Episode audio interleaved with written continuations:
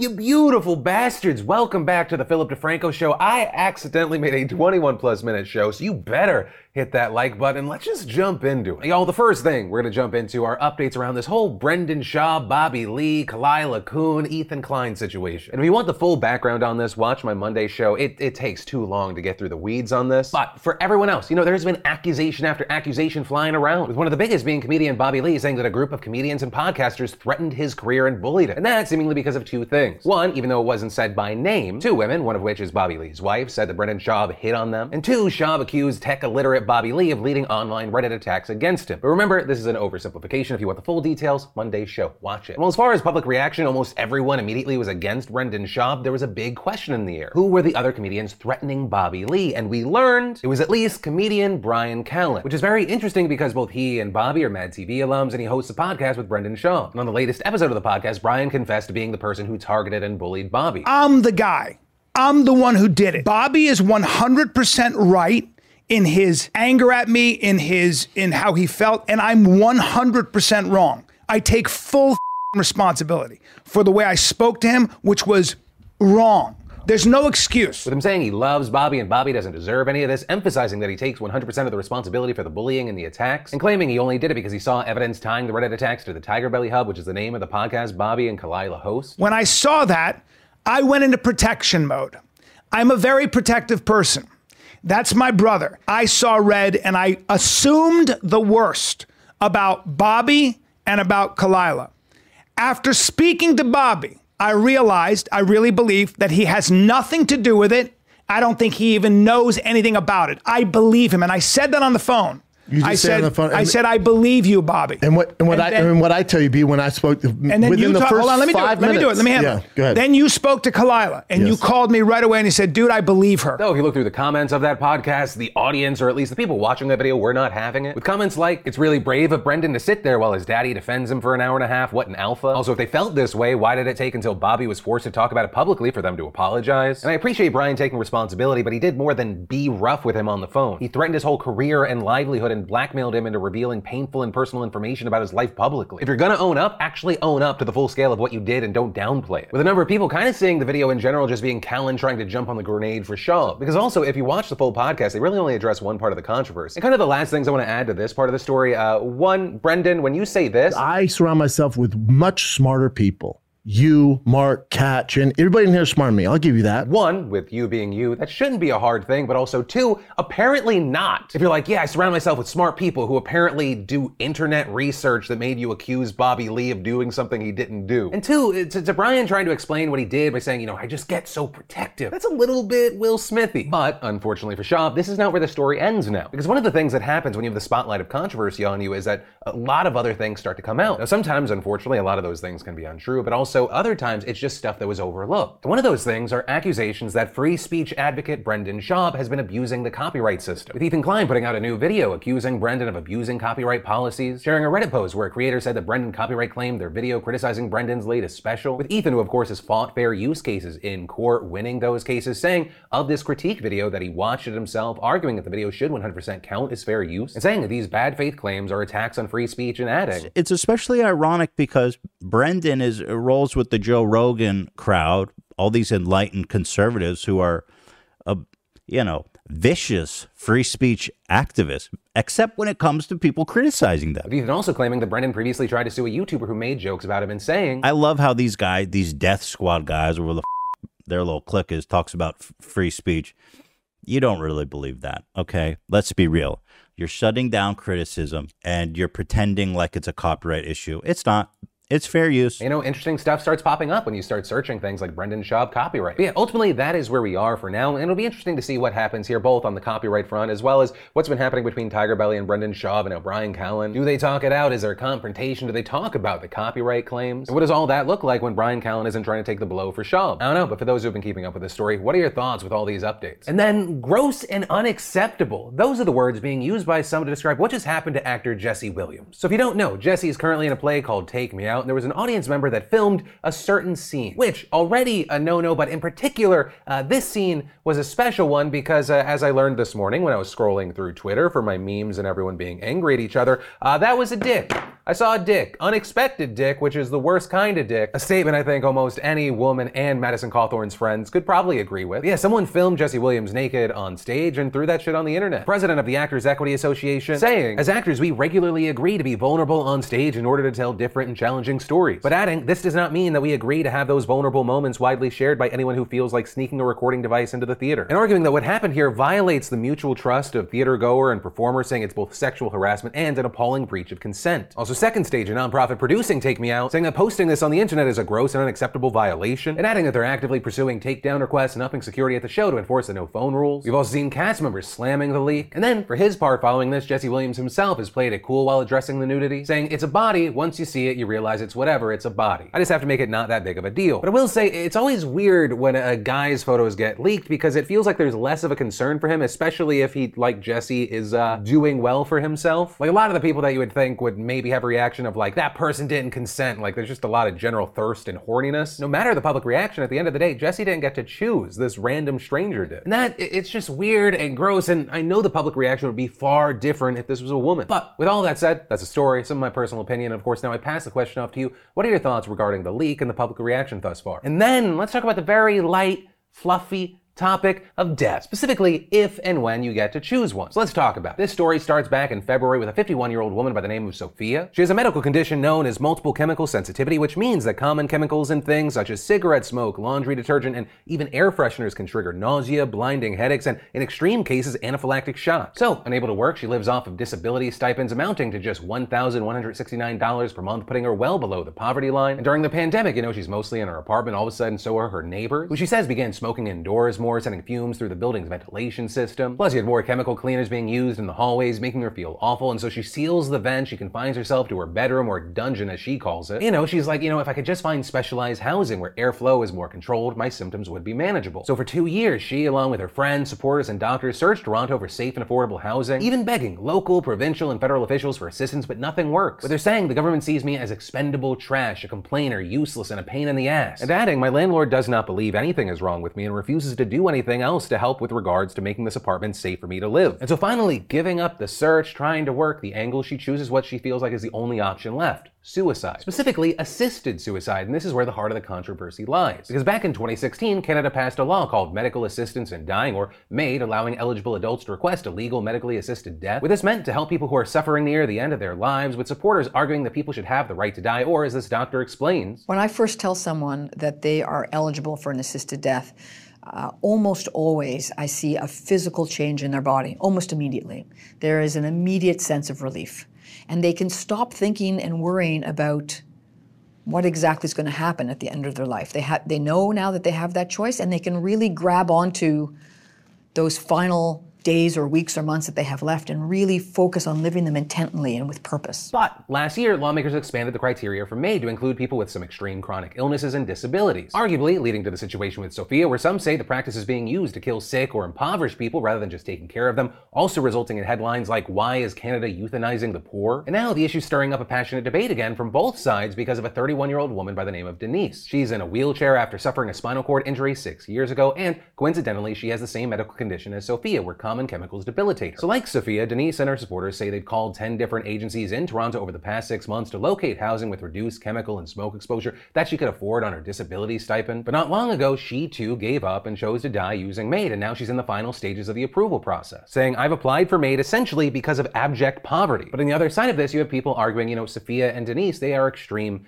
cases that the criteria for MAID is actually very stringent. With one doctor telling The Guardian, the only treatment for that is avoidance of all triggers. It's pretty much impossible to do in ordinary life. So better housing can create a temporary bubble for a person, but there's no cure for this. We do this work because we believe in people's right to an assisted death. It's not always easy to do, but we know the patients need it and value it. We live with the challenge of the work in part because it's important to alleviate that suffering. And it appears that there may be upcoming changes for the law as well, with a special joint parliamentary committee currently deciding whether to expand the access to consenting children and those with mental illness. And as far as MAID's opponents right, could this law be pulled back in some way? Well, it looks unlikely that the law would get repealed since it's backed up by Supreme Court rulings and not just Parliament. So the question question I pass off to you what are your thoughts on assisted suicide in general, but also, two, what are your thoughts regarding these specific cases? Do you see it as the euthanizing of the poor rather than helping them, or do you see this as no, this is just like any other assisted suicide? But from that, I want to take a second to thank the fantastic sponsor of today's show, Vessi. Vessies are lightweight shoes that are perfect for all seasons. They actually keep your feet warm and dry through rain, snow, and mud, and they're built for everyday life. Vessi makes 100% waterproof and snowproof sneakers that are incredibly comfortable, breathable, and actually pretty stylish. And get this, they've reimagined their everyday slip-ons to be even more breathable and supportive than ever before. And they have the same sock-light fit, laceless design, and waterproof Dymatex technology you love. The Everyday Move slip-ons also now feature added arch support, which makes them perfect for long days on your feet and the perfect shoe for lightweight travel. And I'm constantly in my Vessies running errands, playing in the yard with the kids, or even on muddy hikes. And these everyday slip-ons have become even more convenient for me, no laces. And they're always coming out with new designs and colorways, so head on over to Vessi.com slash DeFranco right now and be sure to use code DeFranco to get $25 off. Grab a pair right now while they still have your size and you'll be thanking me later. And then I just, I have to talk about it. This is a story that I missed. We need to talk about an Indiana farmer by the name of Andrew Wilhoit. And that's because he just won the GOP primary for Clinton Township Board Representative from prison. And oh no, it doesn't stop there. This is a man who, according to police, was charged with killing his wife back in March, right after she finished her last chemo treatment for breast cancer. She reportedly told him she wanted a divorce because she found out that he was having an affair. And rather than just being the politician who cheated on his wife, who had cancer, who was going through chemo, he allegedly struck her in the head with a big concrete flower pot, and putting her body in his car and later dumping her in a nearby creek. Prosecutors then say that after lying about his wife's whereabouts, Wilhoit eventually confessed. He did he's not just in prison because maybe he did it. He confessed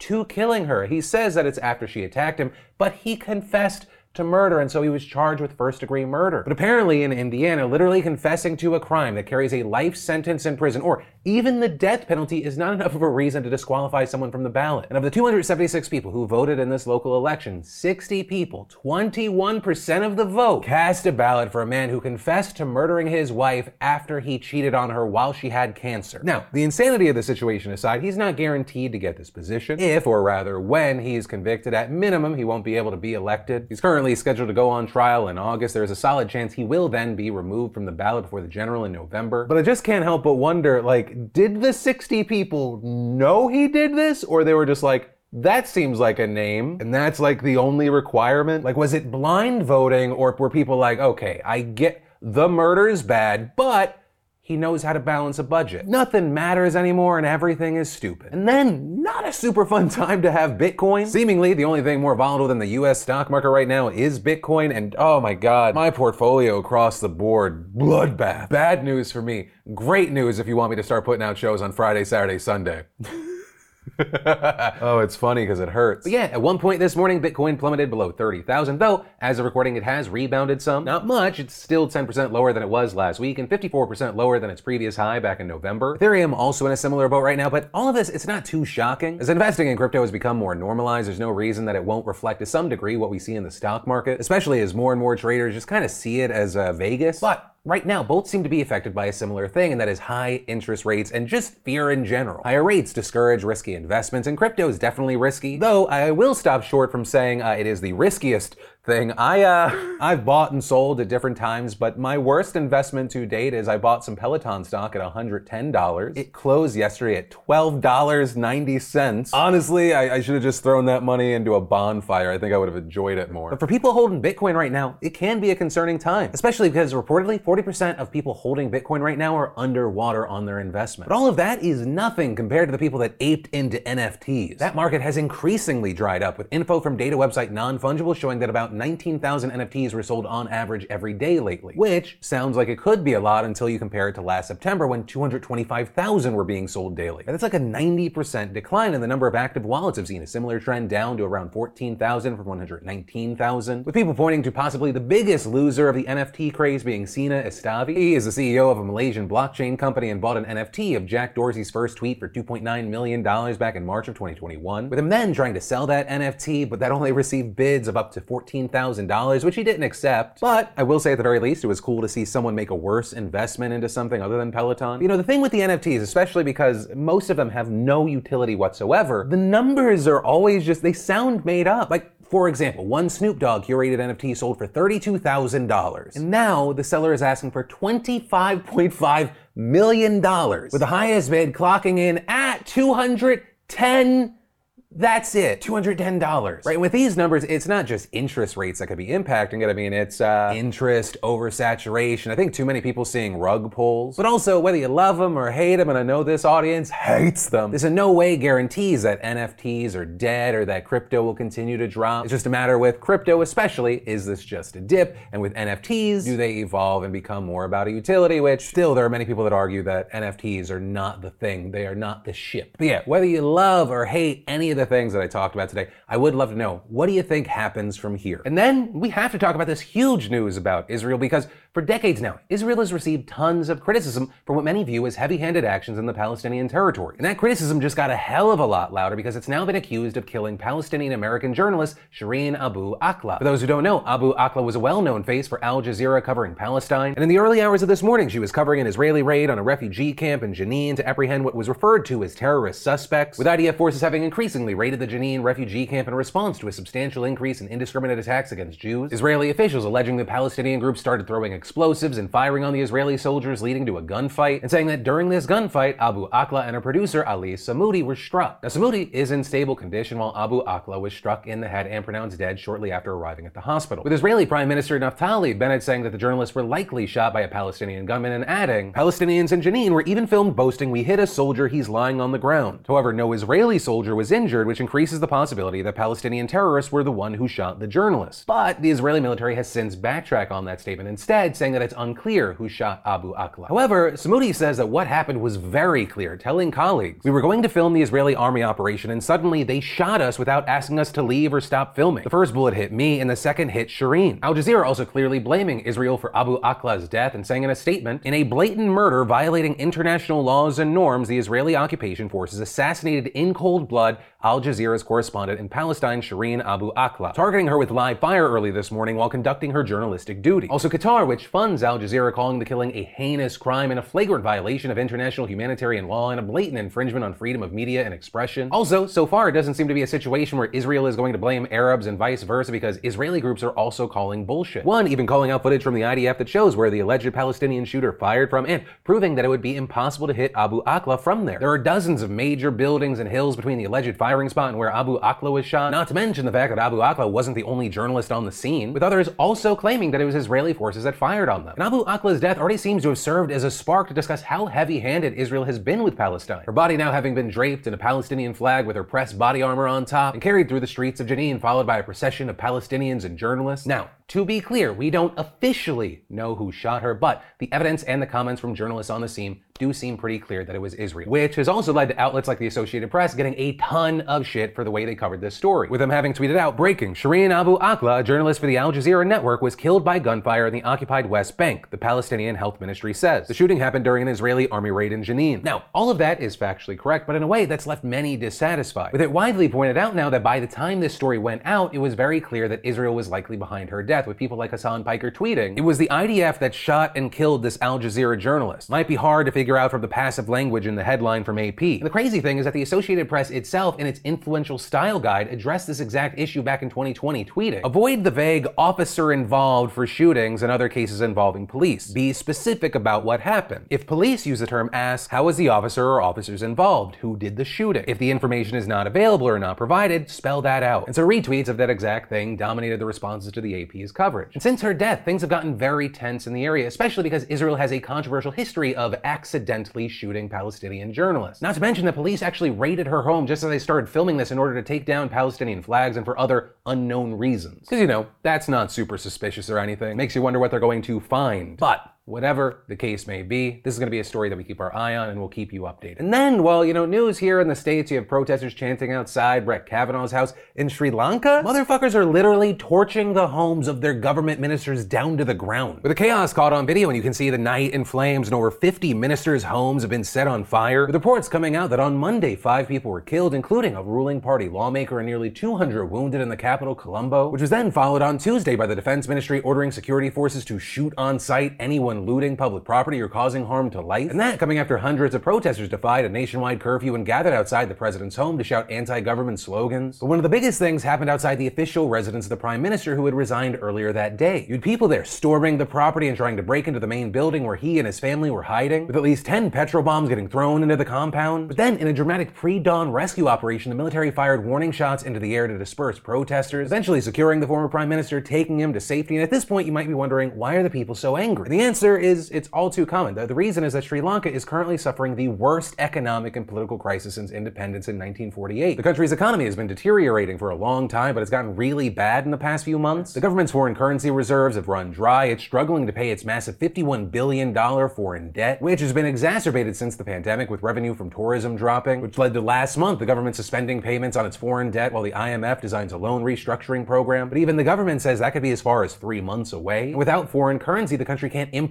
basic essentials like food, fuel, and medicine, leading to chronic blackouts for up to 13 hours a day and record inflation. Soldiers getting posted to gas stations and some people even dying from the heat just waiting in line. But when protests last month became violent and demands for the president to resign grew, instead he just ordered a curfew, which then just pissed people off more. And even though the next day he lifts the curfew, the entire presidential cabinet, except for the president's brother, the prime minister, now former prime minister, just quit. And then over 40 lawmakers defected from the ruling coalition, leaving the president with a minority in parliament. With one lawmaker who broke ranks with the president's party and joined calls for him to step down, saying, if we don't act now, there will be a river of blood in the country. And so now the biggest target for protesters is the president, who has still refused to step down. And so for now, we're gonna have to wait to see what happens, because the next parliamentary election isn't supposed to be until 2025, though there could be a snap election soon, or alternatively, a no confidence vote against the president, or people just might burn the whole fucking thing down. When there is this level of desperation, anything is possible. But ultimately, that is where that story and today's show ends. Of course, thanks for watching, being a part of that conversation down below. If you want more news, you can click or tap right there or in the description. But of course, as always, my name's Philip DeFranco. You've just been filled in. I love yo faces, and I'll see you tomorrow.